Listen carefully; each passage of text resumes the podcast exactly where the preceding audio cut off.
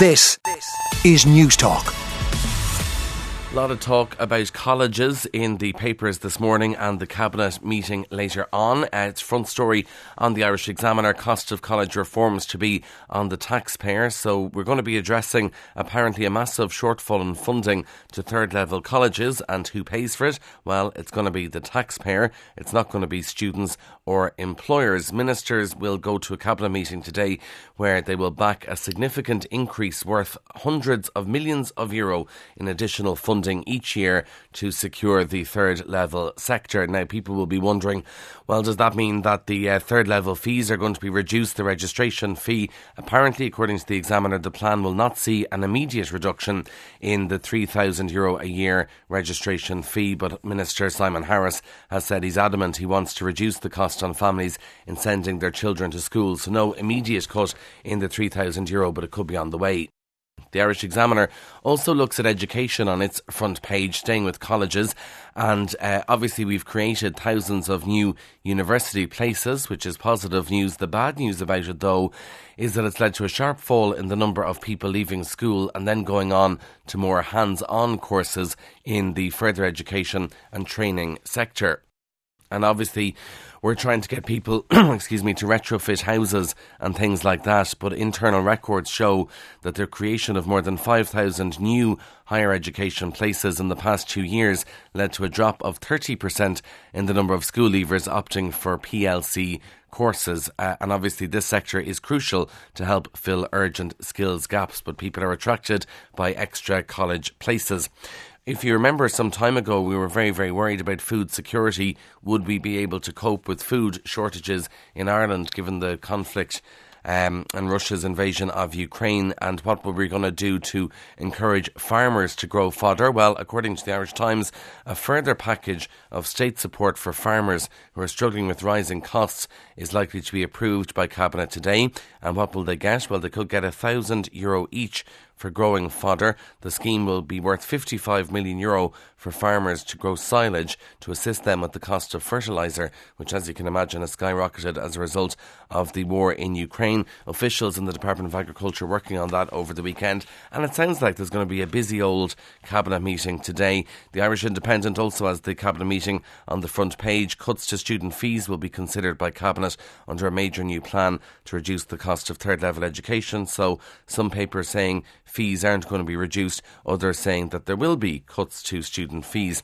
The other big story uh, on the front of the Irish Independent is that the names of criminals who've made settlements with the Criminal Assets Bureau are set to be published under new proposals from the Justice Minister. So this would see names and specific details of people who have made settlements published. You might be surprised that the details weren't published up until now.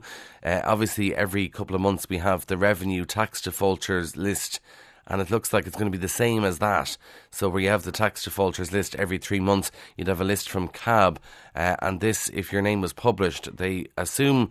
I, I presume they hope that this would be a deterrent uh, and that it would strengthen the powers of CAB and all that stuff. So, um, obviously, the murder of Veronica Guerin uh, prompted the establishment of the Criminal Assets Bureau, which has had a lot of success over the years in seizing those assets. Now, the Irish Sun goes with the Russian threat to nuke Ireland, which is uh, a bizarre story and a strange one that we heard yesterday, and it's on the front of the papers this morning that Ireland could be wiped out by a radioactive tsunami.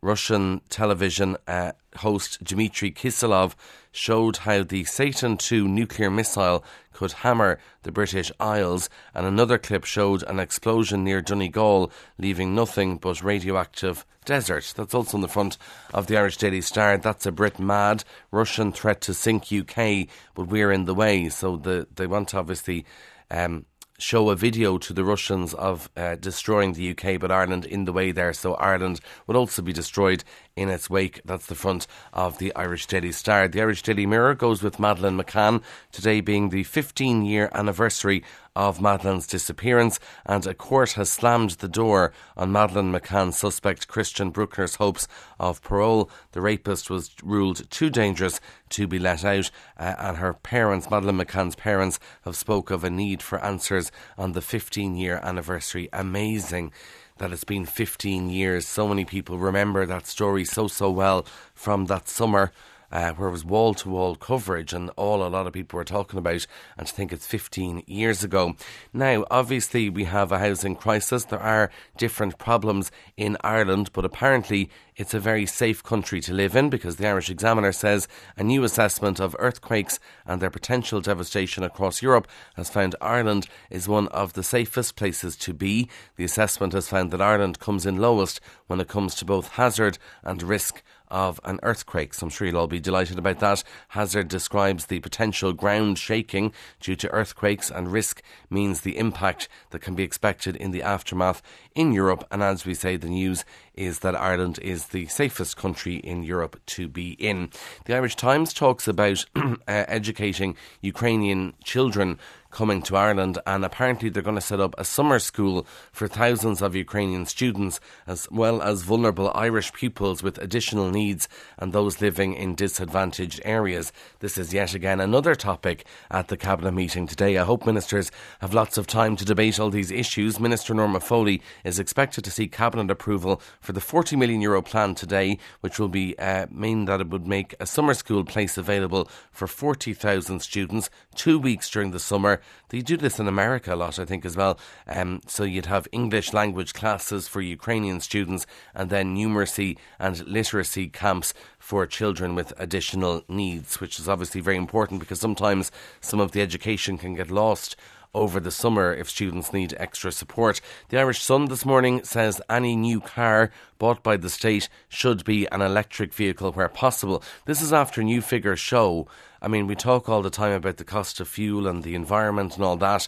New figures show just two of the 17 motors used to ferry around ministers are electric, and that's despite the government pushing for people to switch to electric vehicles. Figures are out from the Department of Justice. Of the 17 cars used to drive ministers around, just two are fully electric, one is a hybrid, and the remaining 14 are diesel. Five of the ministerial cars are Audi A6s, seven others are high spec BMW cars, which are all diesel powered, and the fleet also includes a diesel run bus. So uh, that'll cause a lot of uh, comment, I imagine, from some, and the usual accusations that sometimes politicians get do as we say, not as we do, and all that stuff. Now, still people reacting to Katie Taylor's win over the weekend. The amount of people who got up and or stayed up and watched the fight just incredible, and it seems they were well rewarded for doing so because it sounded like an absolute thriller. The news this morning in the Star is that Katie Taylor is safe to box in Dublin